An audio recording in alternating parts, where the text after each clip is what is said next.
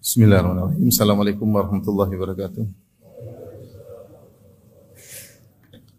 Alhamdulillahi ala ihsani wa syukru lahu ala taufiqihi wa amtinani. Asyhadu an la ilaha illallah wahdahu la syarika lahu ta'ziman li sya'nihi wa asyhadu anna Muhammadan abduhu wa rasuluhu da'ila ridwani. Allahumma salli alaihi wa ala alihi wa ashabihi wa ikhwani. Hadirin dan hadirat yang dirahmati oleh Allah Subhanahu wa taala. Uh, topik akan kita bahas pada kesempatan kali ini adalah tentang anugerah yang Allah berikan kepada kita yang merupakan modal dasar bagi setiap mukmin untuk banyak beribadah dan berbuat kebajikan sebagai modalnya untuk bertemu oleh bertemu dengan Allah di akhirat kelak yaitu nikmat tersebutlah umur. Nikmat tersebutlah umur. Yang nikmat tersebut telah sirna dari orang-orang yang telah meninggal dunia ya. Orang sudah meninggal dunia maka selesailah nikmat tersebut. Ya. Oleh karenanya Allah sebutkan dalam Al-Quran penyesalan-penyesalan orang-orang yang ketika mereka masih memiliki umur mereka gunakan tidak sebagaimana mestinya. Ya. Seperti di antaranya Allah Subhanahu Wa Taala berfirman, Ya ayyuhalladzina amanu la tulhikum amwalukum wala wala auladukum an dzikrillah wa may yaf'al dzalika fa ulaika humul khasirun. Wahai orang-orang beriman janganlah harta kalian dan anak-anak kalian melalaikan kalian dari mengingat Allah Subhanahu wa taala. Siapa yang terlalaikan dari mengingat Allah karena anak-anak dan karena harta, fa ulaika humul khasirun, maka mereka lah orang-orang yang sungguhnya benar-benar merugi. Wa anfiqu mimma razaqnakum min qabli an ya'tiya ahadakumul maut fayaqula rabbi laula akhartani ila ajalin qarib. Ya. Ketika ya hendaknya kalian menginfakkan sebagian dari apa yang kami berikan kepada kalian ya. Wa anfiqu mimma razaqnakum min qabli an ya'tiya ahadakumul maut. Sebelum datang kematian kepada salah seorang dari kalian fayaqula rabbi laula akhartani ila ajalin qaribin fa asaddaqa wa akum minas salihin ya Allah tundalah kematianku meskipun hanya sebentar. Artinya dia bilang ya Allah tambahkanlah aku umur meskipun sebentar. Dia minta nikmat umur. Buat apa?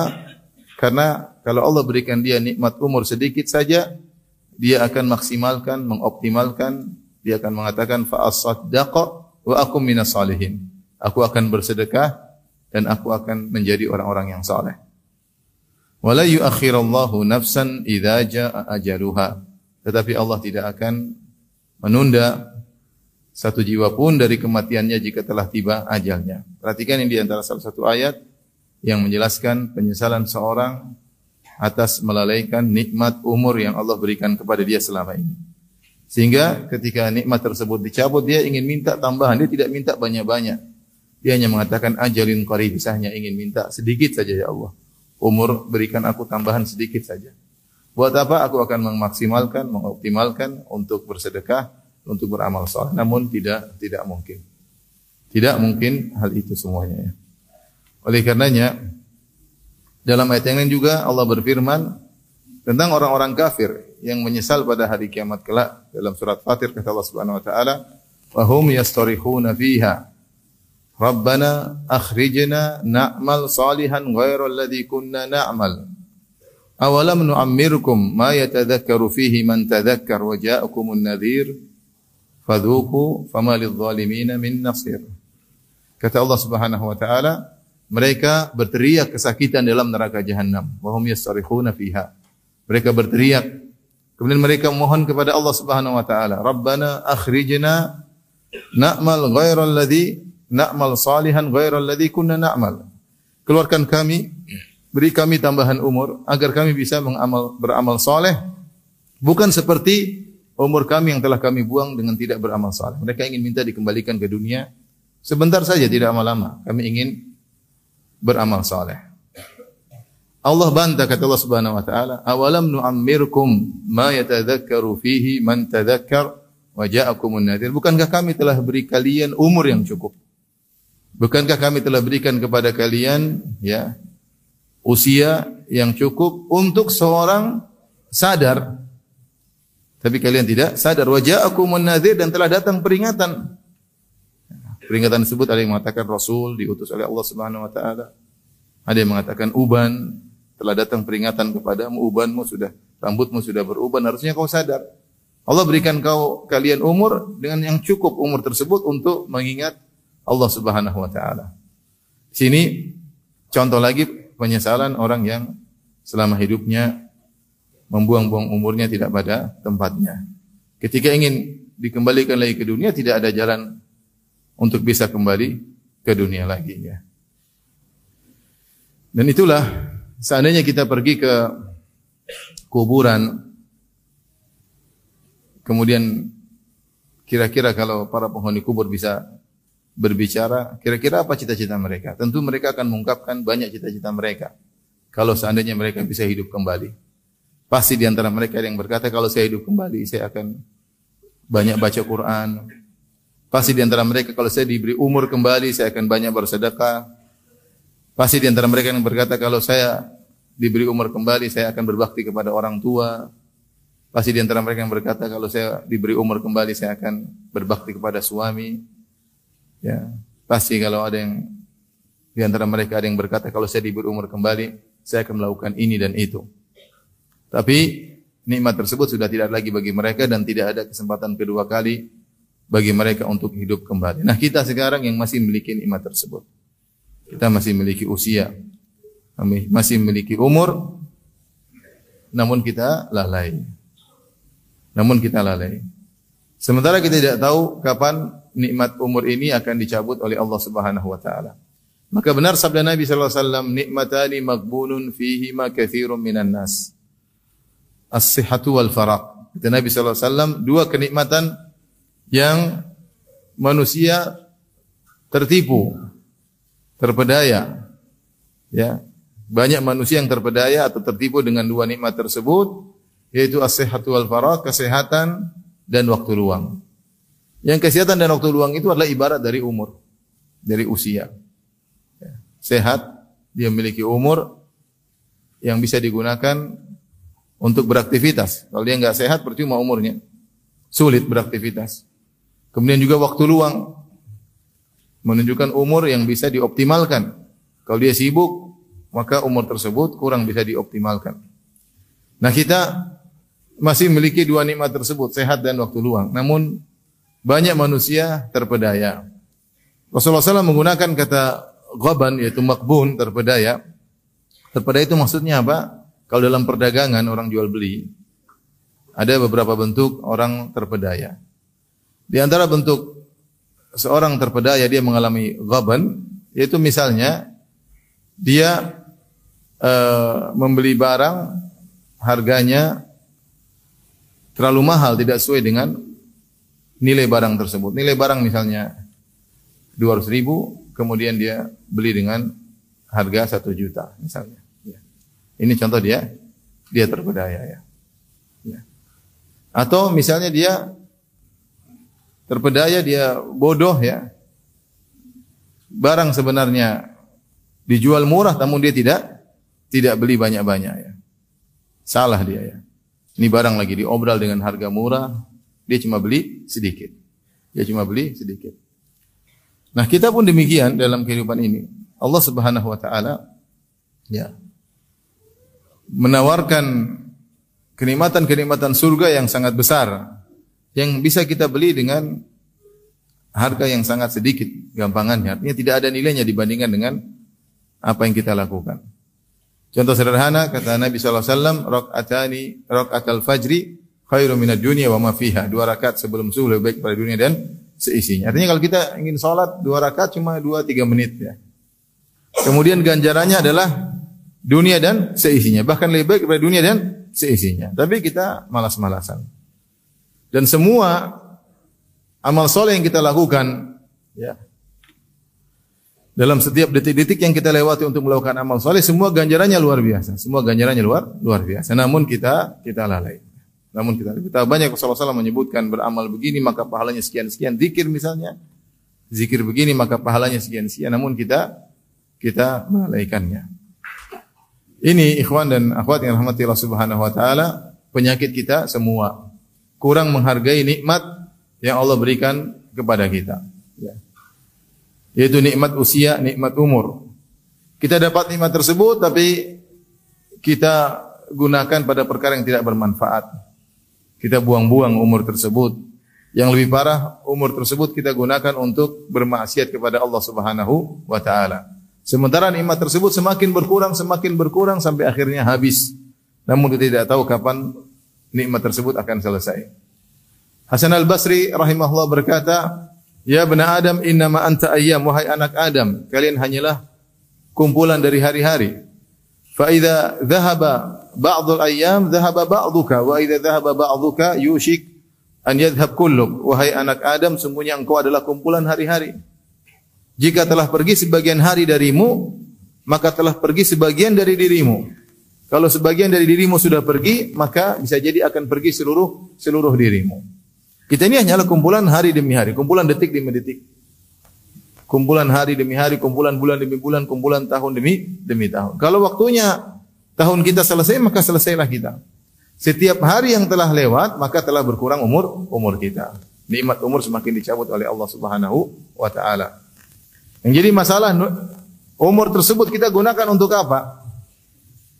Apakah kita gunakan untuk modal dasar kita untuk banyak beramal soleh agar kita bisa meraih hasilnya pada hari kiamat kelak atau ataukah kita gunakan untuk hal yang tidak bermanfaat apalagi untuk bermaksiat kepada Rabbul Alamin. Masing-masing kita introspeksi diri. Betapa banyak waktu kita yang kita buang tidak ada manfaatnya, apalagi di zaman sekarang dengan zaman medsos, dengan zaman berita internet. Waktu kita kita buang banyak sekali.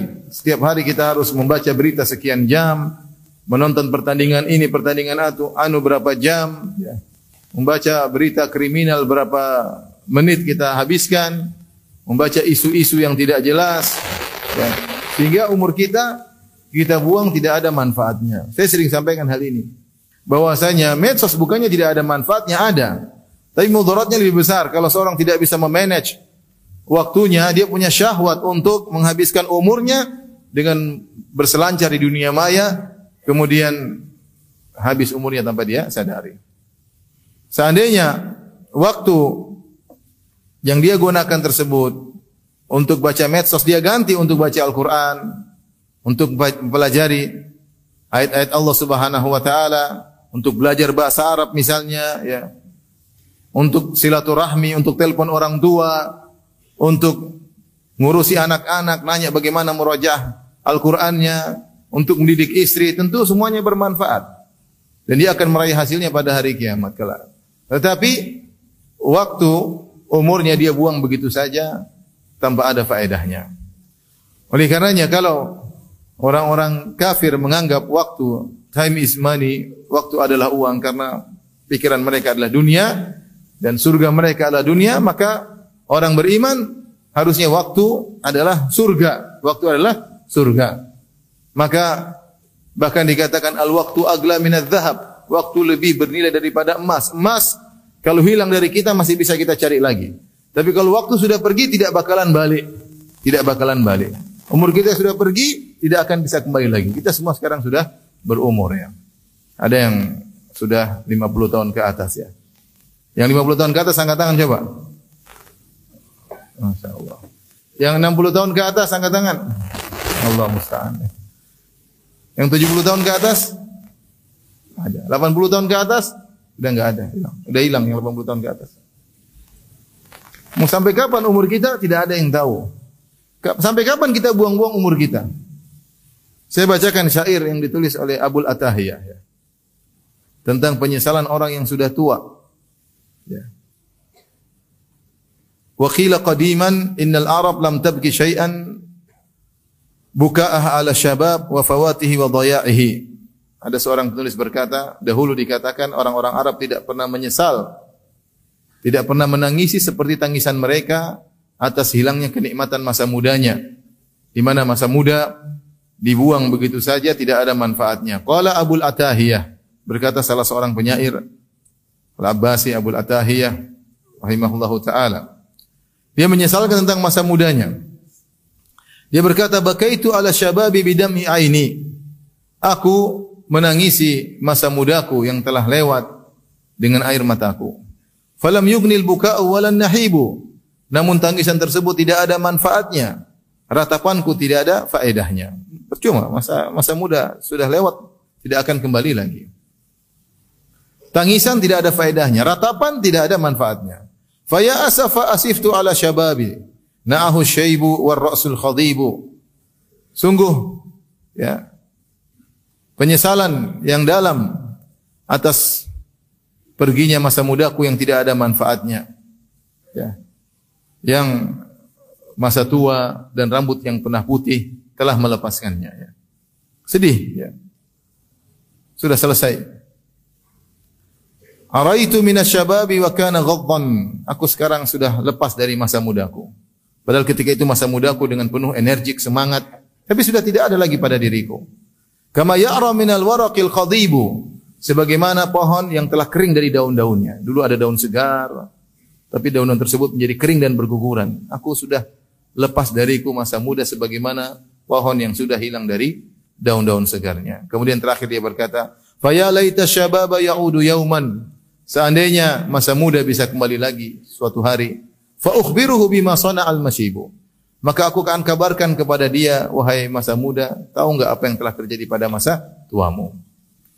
Dia ingin menyatakan, ya kalau masa muda bisa kembali lagi, dia berkata, kamu jangan gini terus, nanti kamu tuanya seperti ini. Kamu harus berubah. Kalau kamu enggak berubah, kamu nanti tuanya seperti ini, penuh dengan penyesalan. Tapi masa muda tidak akan pernah kembali lagi. Ada seorang berusia 80 tahun lebih kemudian menyampaikan penyesalannya. Dia berkata, aku telah tua, telah berusia 80 tahun lebih. Ya. Seandainya dahulu ketika masih muda, setiap hari aku baca Quran, setiap setiap hari sekian halaman entah sudah berapa kali khatam seumur hidupku. Namun aku lalaikan. Coba seandainya dulu aku melakukannya. Kalau seandainya dulu setiap pekan aku puasa dua hari, puasa Senin Kemis, maka setiap tahun entah sudah aku berapa puluhan hari aku berpuasa. Kalau sekian puluh tahun entah berapa banyak hari telah aku berpuasa. Namun semuanya aku tinggalkan. Waktuku telah habis untuk mencari harta, untuk menyenangkan anak-anakku. Dan sekarang mereka jauh dariku. Artinya ini hanya penyesalan. Yang mungkin dialami oleh siapa saja di antara kita. Seandainya dulu masa muda, saya belajar bahasa Arab. Seandainya dulu masa muda, dahulu saya banyak baca Quran. Seandainya dulu masa muda, saya sholat di masjid. Seandainya dulu masa muda, aku berbakti kepada orang tuaku. Seandainya, seandainya, seandainya. Namun ada saatnya kita akan menyesal dan tidak mungkin akan kembali masa muda kita. Nah, antum-antum yang masih muda, gunakan kesempatan. Yang masih muda angkat tangan coba. Jangan mengaku muda, yang masih muda betulan. Muda itu umur berapa berapa? Muda itu ada yang mengatakan ada khilaf di kalangan para ulama. Tapi ada yang mengatakan sampai 50 tahun masih muda. Tapi yang di bawah 50 tahun angkat tangan. Yang di bawah 50 tahun. Masih banyak ya. Alhamdulillah masih muda. Masih ada waktu. Jangan sampai kita menyesal di kemudian hari. Oleh karenanya, ikhwan dan akhwat yang rahmati Subhanahu wa taala ini perlu keseriusan keseriusan agar kita benar-benar mengerti akan agungnya waktu. Allah Subhanahu wa taala dalam Al-Qur'an banyak bersumpah dengan waktu karena agungnya nikmat waktu tersebut. Allah Subhanahu wa taala berfirman wal asr demi masa. Ya. Allah berfirman wal fajr wal layalin ashr demi subuh. Allah berfirman wadduha demi duha wal laili wan nahari demi siang demi malam. Ya, Allah bersumpah dengan dengan waktu ya. Kenapa? Karena waktu adalah ya nikmat yang yang luar biasa. Sampai sebagian ulama menafsirkan ketika Allah bersumpah wal fajr demi fajar bukan karena waktunya tapi karena di situ orang-orang salat fajar. Ketika Allah bersumpah wal duha demi duha. Kenapa Allah bersumpah dengan duha? Karena di waktu duha seorang bisa melakukan salat salat duha. Sebagaimana Allah bersumpah walayalin asyar demi 10 malam. Kenapa Allah bersumpah dengan 10 malam? Karena 10 malam tersebut adalah 10 malam terakhir di bulan Ramadan menurut pendapat atau pendapat yang mengatakan adalah 10 hari pertama di bulan Dzulhijjah. Kenapa Allah bersumpah? Karena itu waktu yang bisa kita gunakan untuk beramal soleh dengan sebanyak-banyaknya. Allah bersumpah dengan dengan waktu. Ya. Tidak Allah bersumpah dengan waktu kecuali akan agungnya waktu. Agar kita sadar bahwasanya Nikmat umur, nikmat waktu adalah nikmat yang luar biasa. Kita masih bisa beraktivitas untuk beramal soleh sementara umur masih masih ada. Tapi kalau umur sudah selesai kita nggak bisa apa-apa lagi. Ya. Ikhwan dan akhwat yang rahmati oleh Subhanahu wa taala. Oleh karenanya kalau kita melihat bagaimana para salaf dahulu mereka sangat perhatian sama waktu, mereka tidak mau buang-buang waktu sama sekali. Sedikit mereka tidak mau buang waktu mereka. Saya akan bacakan sebagian contoh dari mereka bagaimana mereka benar-benar memanfaatkan waktu. Ya. Kenapa? Karena waktu itu kalau tidak bermanfaat bagi kita di akhirat kelak akan menjadi bumerang bagi kita. Sebab yang diriwayatkan dari sebagian salaf ada yang berkata al waktu kasayf ilam taqta'hu qata'aka. Waktu itu seperti pedang. Kalau kau tidak patahkan pedang tersebut, pedang tersebut akan menebasmu. Waktu itu kalau kau tidak manfaatkan, ilam tusghilhu bil khair, yushghilka yushghilka bisyar. Kalau kau tidak manfaatkan waktu untuk kebaikan, niscaya waktu tersebut akan menjebakmu dalam keburukan. Ya.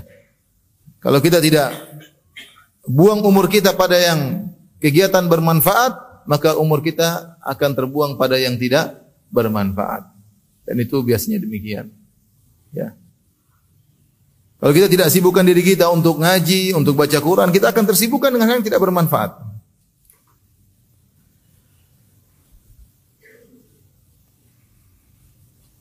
Lihat bagaimana para ulama ya benar-benar memanfaatkan waktu.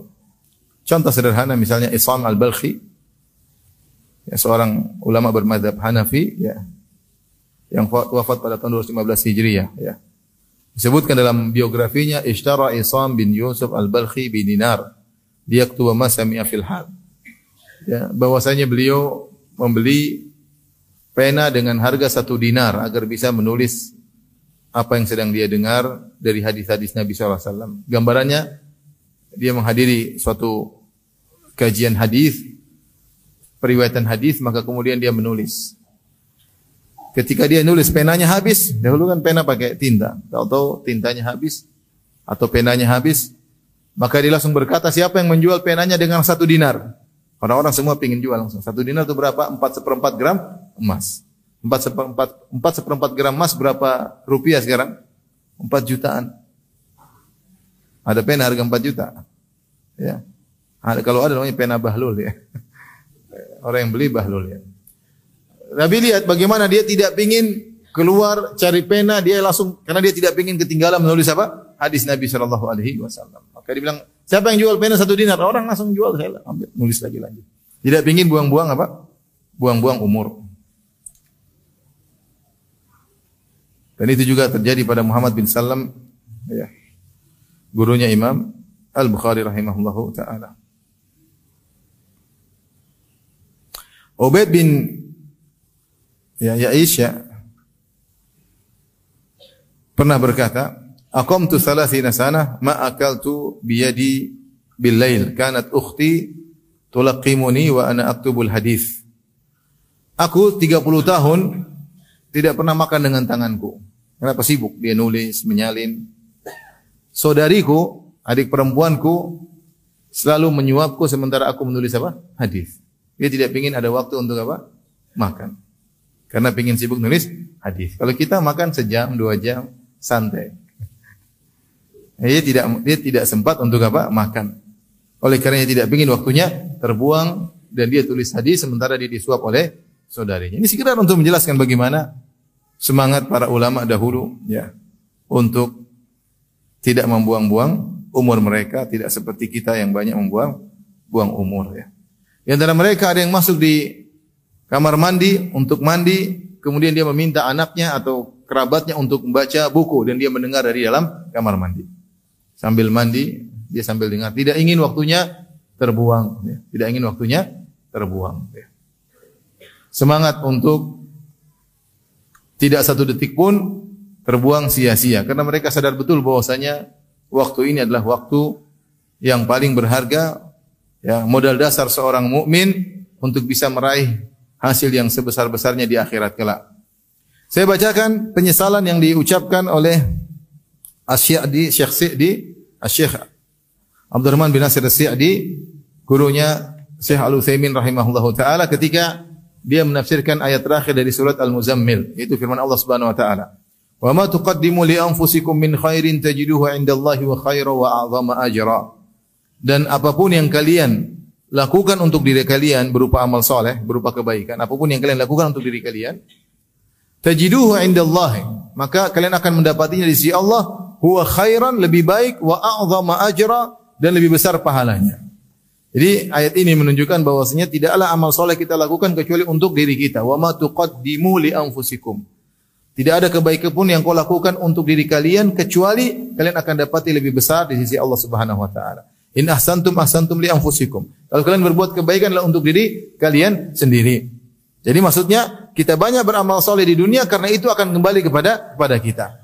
Taib kemudian beliau berkata, perhatikan, tajiduhu indallahi wa khaira wa a'zama ajra. Tidak ada kebaikan yang kalian lakukan kecuali kalian akan dapat lebih besar ganjarannya di sisi Allah dan lebih baik daripada yang kalian lakukan di dunia. Al hasanatu bi asyri amsalha. Kenapa? Karena kebaikan akan dilipat gandakan 10 kali lipat. Ila sab'imi'ati dhifin atau sampai 700 kali lipat. Ila adhafin katsira atau berlipat-lipat ganda yang Allah hanya tahu berapa lipatannya. Jadi kebaikan sedikit akan dilipat gandakan balasannya oleh Allah Subhanahu wa taala. Jelas. Ya, dia tadi. Rakaatul fajri khairu minad dunya wa fiha. Dua rakaat sebelum subuh lebih baik daripada dunia dan seisinya. Siapa yang salat dua rakaat sebelum subuh, dia akan mendapatkan ganjaran di akhirat kelak di surga. Ganjaran yang lebih baik daripada dunia dan seisinya. Apa seisi dunia? Dengan kemewahannya, dengan emas dan peraknya, dengan sawah ladangnya, dengan gedung-gedung pencakar langit, dengan mobil-mobil mewahnya, dengan perhiasan, dengan masih lebih baik pahala solat dua rakaat sebelum subuh. Beliau berkata, "Wal yu'lam anna mithqala dzarratin minal khair fi hadhihi dar." Agar diketahui bahwasanya kebaikan meskipun seukuran zarrah di dunia ini, zarrah adalah ungkapan orang Arab untuk menunjukkan ukuran terkecil. Oleh karenanya ketika para para ulama menafsirkan wa may ya'mal mithqala dzarratin khairan yara. Siapa yang melakukan kebaikan sebesar zarrah, maka ada yang menafsirkan dzarrah adalah semut kecil. Semut kecil tersebut artinya suatu yang sangat ringan. Kalau ditimbang di timbangan mungkin tidak keluar berapa nominal timbangannya. Saking ringannya semut tersebut ya. Ada yang mengatakan dzarrah adalah sisa eh, butiran-butiran pasir yang ada di tanganmu. Kalau kau memukulkan tanganmu di tanah, kemudian kau ambil satu butiran, kau bersihkan, kemudian kau ambil satu butiran, itu namanya zarrah, butiran yang sangat kecil. Ada yang menafsirkan lebih kecil daripada itu. Zarrah adalah suatu yang tidak terlihat, tapi ketika kau buka jendela, ada cahaya matahari, kau melihat ada butiran-butiran kecil, debu-debu. Kalau kau ambil salah satu dari butiran tersebut, itu namanya zarrah. Ini semua adalah ungkapan untuk menjelaskan kecilnya sesuatu atau sangat ringannya sesuatu. Kata Syekh Syekh Sa'di rahimahullah taala, "Wal yu'lam anna mithqala dzarratin minal khair fi hadhihi dar. Ketahuilah, kebaikan meskipun sebesar dzarrah atau sekecil dzarrah di dunia ini, yuqabiluhu adha'afu adha'afid dunya. Maka dibalas oleh Allah dengan berlipat-lipat ganda dunia ini. Meskipun sekecil dzarrah. Wa ma 'alaiha fi darin na'im al-muqim. Dibalas dengan kenikmatan-kenikmatan di surga yang berisi dengan kenikmatan-kenikmatan abadi minal ladzat wasyahwat berupa kelezatan-kelezatan, syahwat-syahwat yang terpenuhi di surga. Wa annal khaira wal birra fi hadhihi dunya. Dia mengatakan sekecil apa pun pasti ada balasannya. Sekecil apa pun pasti ada balasannya. Balasannya berlipat-lipat ganda dengan kenikmatan yang kekal abadi di surga kerak berupa kelezatan, keinginan yang di yang di, hasrat semua akan dipenuhi. Wa annal khaira wal birra fi hadhihi dunya dan kebaikan dan kebajikan di dunia ini madatul khairi wal birri fi daril qarar merupakan sumber ya kebaikan dan kebajikan di surga kelak. Semua yang kita lakukan ini yang kita lakukan kebaikan merupakan benih yang kita akan rasakan hasilnya di surga kelak.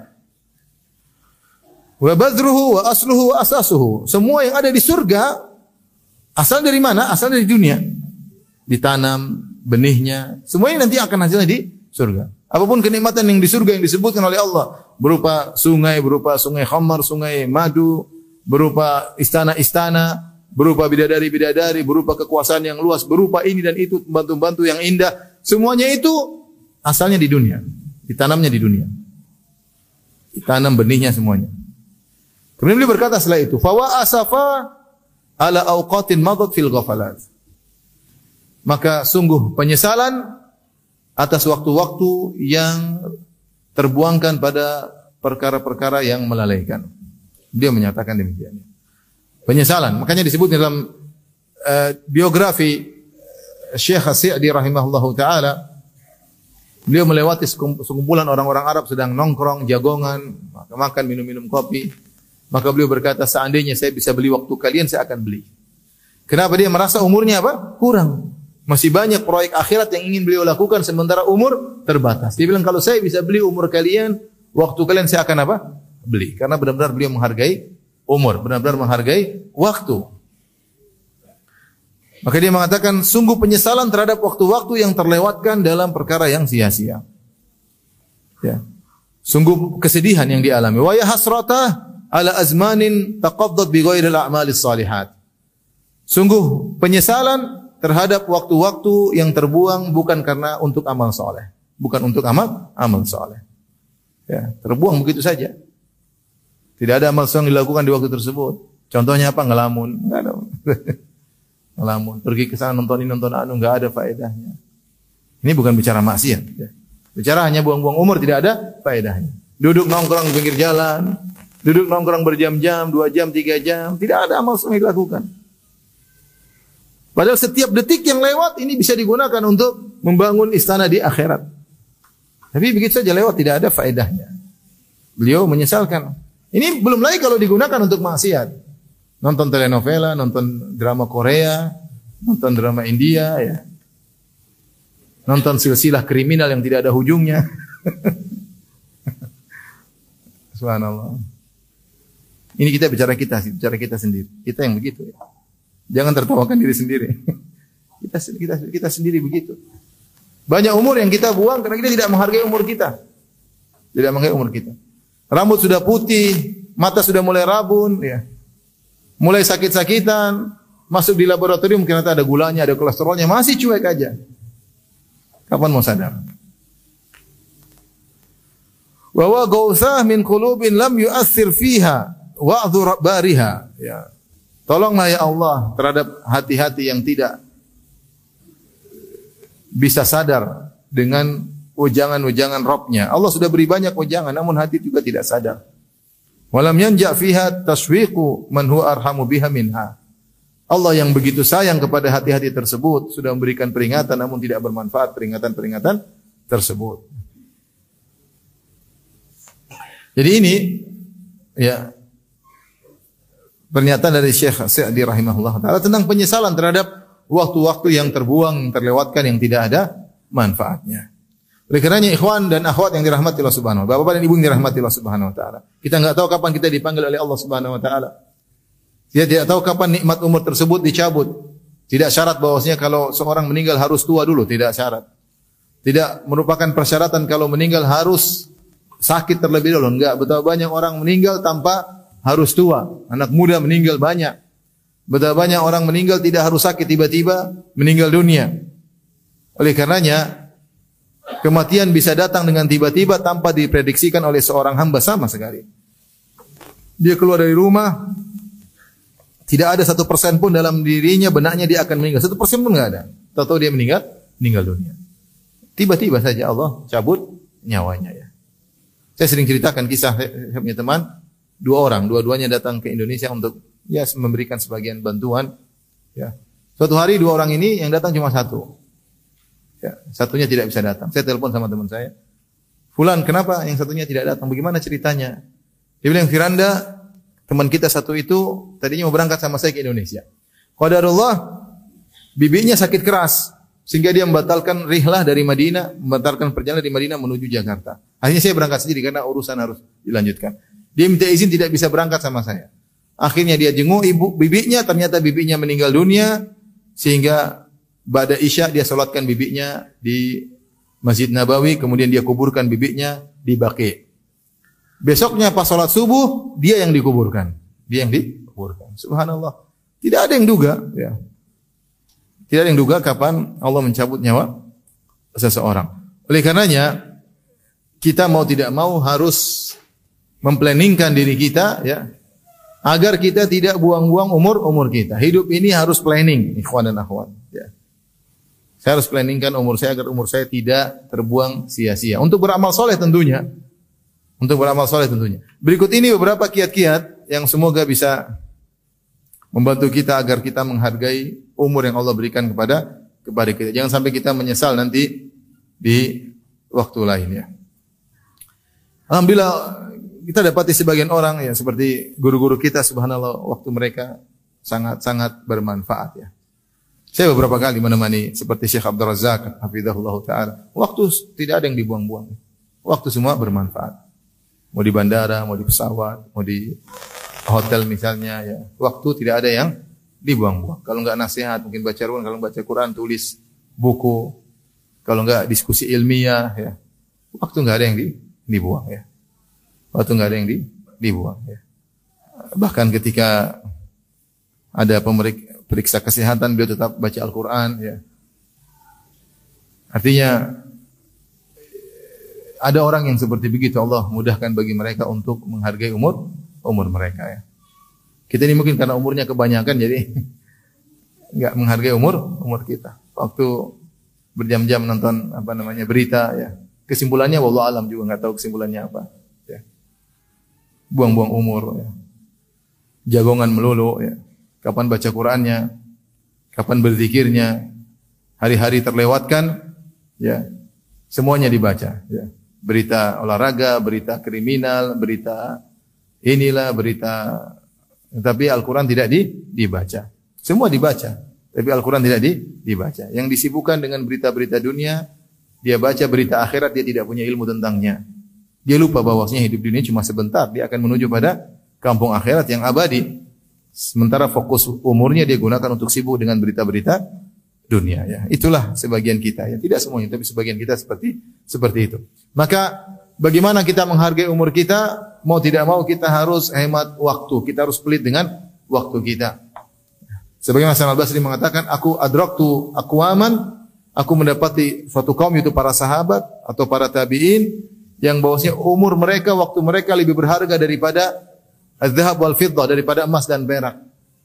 Kalau seorang kehilangan emas dia merasa rugi, dahulu para salaf kehilangan waktu mereka merasa merasa rugi. Ada seorang salaf yang menakjubkan ketika ada yang mau ngobrol sama dia ya,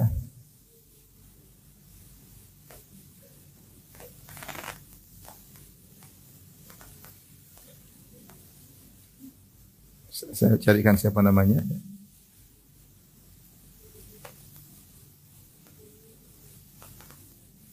Ini ada seorang salaf ketika ada yang mau ngajak ngobrol sama dia. Ya.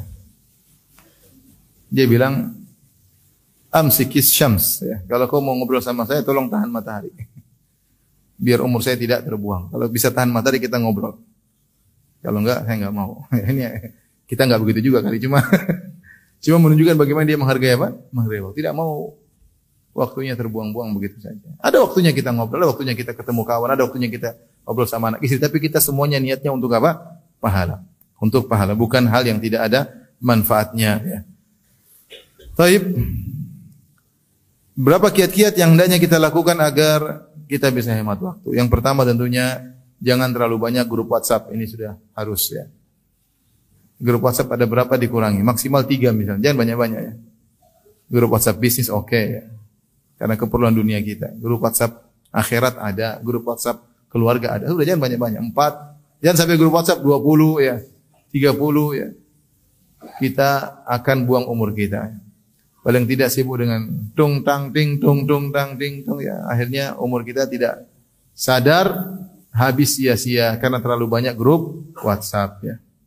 Ibu-ibu juga kurangi grup WhatsApp ya.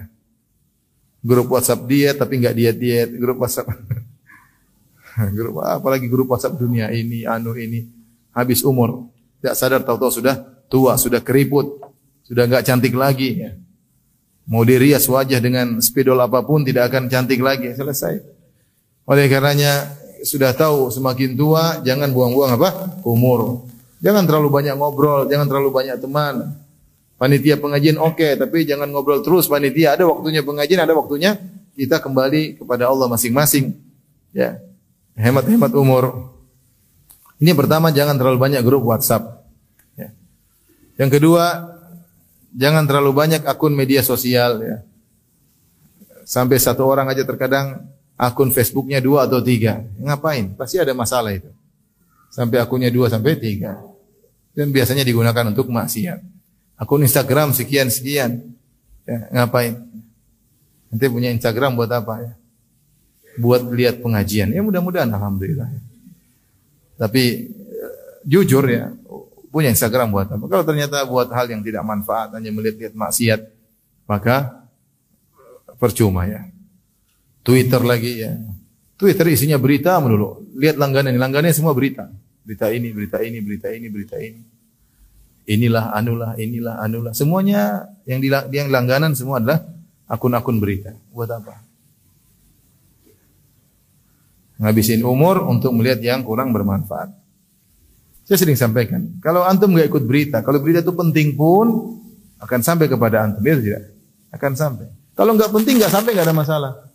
Kalau itu berita penting pasti akan sampai. Saya juga tidak pernah ikut berita, tapi saya tahu berita-berita. Ustaz nggak tahu ada berita ini, oh gimana ceritanya? Saya kepo juga, gimana ceritanya? Tapi biar aja mereka yang lihat, saya nggak mau lihat. Nanti mereka tahu oh, ya, intinya begini, akhirnya begini ya. Kalau saya ngikuti sendiri satu jam, dua jam lihat. Kadang-kadang kita lihat tiga berita, beritanya sama, cuma channelnya berbeda, isinya sama doang ya. Buang umur. Ya. Buang umur. Jadi kita harus jujur. Kalau kita punya akun, ya, ya, kita harus jujur. Berapa waktu yang kita gunakan manfaatkan akun tersebut untuk akhirat kita dibandingkan dengan kita gunakan untuk perkara-perkara yang tidak bermanfaat ya. Kemudian jangan lupa menjadwalkan atau menargetkan kegiatan agama kita. Kita sering planning tapi planning urusan dunia, sering seperti itu. Saya punya planning ini buat program begini, buat jualan begini. Kita terkadang tidak punya planning tentang akhirat. Terus punya planning, saya baca Quran sekian juz, saya baca tafsir sekian surat. Saya punya hafalan, harus ada planningnya.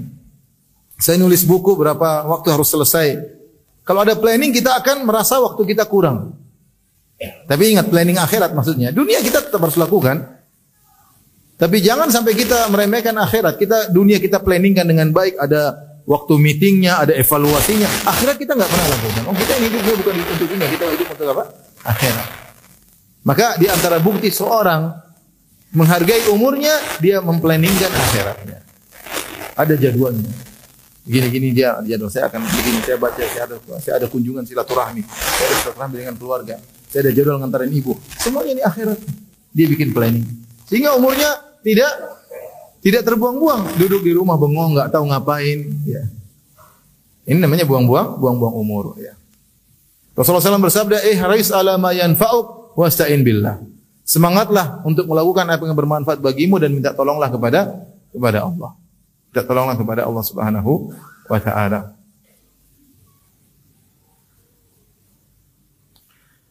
Eh, kemudian tinggalkan at-taswif. Taswif adalah artinya menunda-nunda. Ini penyakit yang menimpa banyak orang. Ketika Nabi SAW menyebutkan banyak wanita penghuni neraka jahanam, Kemudian para wanita bertanya, lima ya Rasulullah, kenapa para wanita banyak masuk neraka? Rasulullah SAW menyebutkan beberapa sebab. Di antaranya, takfurnal ashir, kalian tidak tahu bersyukur kepada suami. Di antaranya, tuksirnal la'nah, kalian suka mengumpat. Di antaranya, wa tuksirna syaka, suka mengeluh. Mengeluhkan suami, mengeluhkan kondisi, suka mengeluh, tidak sabar. Di antaranya kata Nabi SAW, wa tusawwifnal khair, kalian menunda-nunda kebaikan. Menunda-nunda kebaikan. Jadi potensi menunda kebaikan pada wanita sangat besar. Karena banyak kebaikan yang mau dilakukan dia tunda-tunda akhirnya terjebak dengan urusan-urusan yang tidak bermanfaat ya. Oleh karenanya kalau antum menghargai waktu, antum jangan nunda-nunda. Saya ingin begini, segera kerjakan. Saya ingin sholat duha, segera kerjakan sholat duha. Saya ingin berbakti kepada orang tua, ingin belikan ibu begini, langsung belikan. Jangan tunda-tunda. Saya ingin membantu tetangga terbetik. Kita sering terbetik di benak kita. Saya ingin langsung lakukan. Selama kamu bisa melakukan, lakukan. Tiba-tiba ingat saudara, wah saya kayaknya pingin langsung telepon aja. Lagi pingin silaturahmi telepon, jangan tunda-tunda. Ya jangan tunda. Nanti antum tidak bakalan telepon-telepon. Ya. Terbetik dalam hati, oh teman saya dulu punya jasa, waduh nggak tahu mungkin dia miskin sekarang, pingin bantu dia, langsung ambil HP, ada ATM, masuk banking, kemudian kirim ya. Kalau sudah kirim qadarullah. Tapi kirim paksa karena insya Allah akan diganti oleh Allah Subhanahu wa taala. Pokoknya ingin punya kebaikan lakukan jangan tunda-tunda. Itu artinya kita menghargai umur umur kita. Yang jadi masalah kita nanti deh, nanti deh. Akhirnya kita tidak lakukan dan bahkan terlupakan. Akhirnya tidak terbetik lagi dalam diri kita kebaikan-kebaikan karena Allah sudah biasa membuat kita terbetik kebaikan kita tidak manfaatkan. Menunda-nunda akhirnya ter terlupakan. Banyak perkara-perkara akhirat kita tinggalkan. Mau haji tunda-tunda, mau umrah tunda-tunda. Ya. Mau bantu proyek akhirat tunda-tunda nanti, nanti, nanti, nanti. Tahu-tahu meninggal, meninggal dunia nanti. Bentar lagi, nanti kalau habis ini, ah, subhanallah, kita nggak tahu kapan dicabut oleh umur kita oleh Allah Subhanahu wa taala. Maka seorang jangan pernah menunda-nunda kebaikan, ya. Kapan ditunda kebaikan dia buang umurnya, ya. Kemudian di antara trik agar kita menghargai umur kita, kita tahu kapasitas diri kita. Kalau kita pun masuk dalam urusan akhirat, proyek akhirat, maka membatasi diri. Jangan maksakan kita ingin punya kegiatan sosial yang banyak sebenarnya kita tidak bisa menghandle itu semua. Allah tidak membani luar kemampuan kita. Saya punya kawan, saya kenal, dia ingin punya ini, ingin dia buka ini, buka ini, ya, tidak terjalankan, dia tidak bisa jalankan. Memang kemampuan kita terbatas. Teman-teman kita belum belum tentu tulus bekerja sama dengan kita. Oleh karenanya kalau kita punya planning akhirat, kita yang kira-kira mampu untuk bisa kita lakukan dengan yang terbaik. Kenapa? Karena Allah suka kalau kita punya kegiatan kita lakukan dengan yang terbaik. Inna Allah yuhibbu idza amila ahadukum amalan an yutqinahu. Kata Nabi wasallam, sungguhnya Allah suka jika salah seorang dari kalian melakukan suatu kegiatan dia lakukan dengan yang terbaik, ya. Ya, jangan kemudian numpuk-numpuk kegiatan meskipun kegiatan kebaikan tapi ternyata tidak jalan dengan baik. Maka kita lihat kapasitas diri kita mending sedikit kuantitasnya tapi berkualitas daripada banyak kuantitas namun tidak berkualitas ya. Maka ini di antara kita benar-benar memanfaatkan umur kita yang yang terbatas ya. Taib ikhwan dan akhwat yang rahmati Allah Subhanahu wa taala, mungkin ini saja yang saya sampaikan ya. Masing-masing kita sadar bahwasanya umurnya setiap hari semakin berkurang. Jangan sampai kita menyesal di kemudian hari. Mumpung masih ada umur, kita masih bisa melakukan impian-impian yang diimpikan oleh mayat-mayat yang sekarang sudah di bawah tanah. Seandainya mereka hidup, mereka tentu punya banyak impian. Sekarang kalau kita impikan, saya ingin punya hafalan sekian juz. Bisa atau tidak? Bisa. Kenapa? Karena kita masih punya umur. Kalau di antara kita yang berimpikan, saya ingin bisa ngerti bahasa Arab. Masih mungkin atau tidak? Masih mungkin. Karena dia masih punya umur. Makanya sering berdoa, A'udzubika minal kasal. Ya Allah, aku berlindung kepada engkau dari rasa malas ya, malas beraktivitas, malas untuk beramal soleh, ya, sehingga selama kita masih punya umur masih kita bisa lakukan, ya. Dan semua itu ada pahalanya di sisi Allah Subhanahu wa taala. Baik, Allah alam bisawab, ini saja yang saya sampaikan. Tapi demikian saja kajian kita, kurang lebih saya mohon maaf. Wabillahi taufiq wal hidayah. Assalamualaikum warahmatullahi wabarakatuh.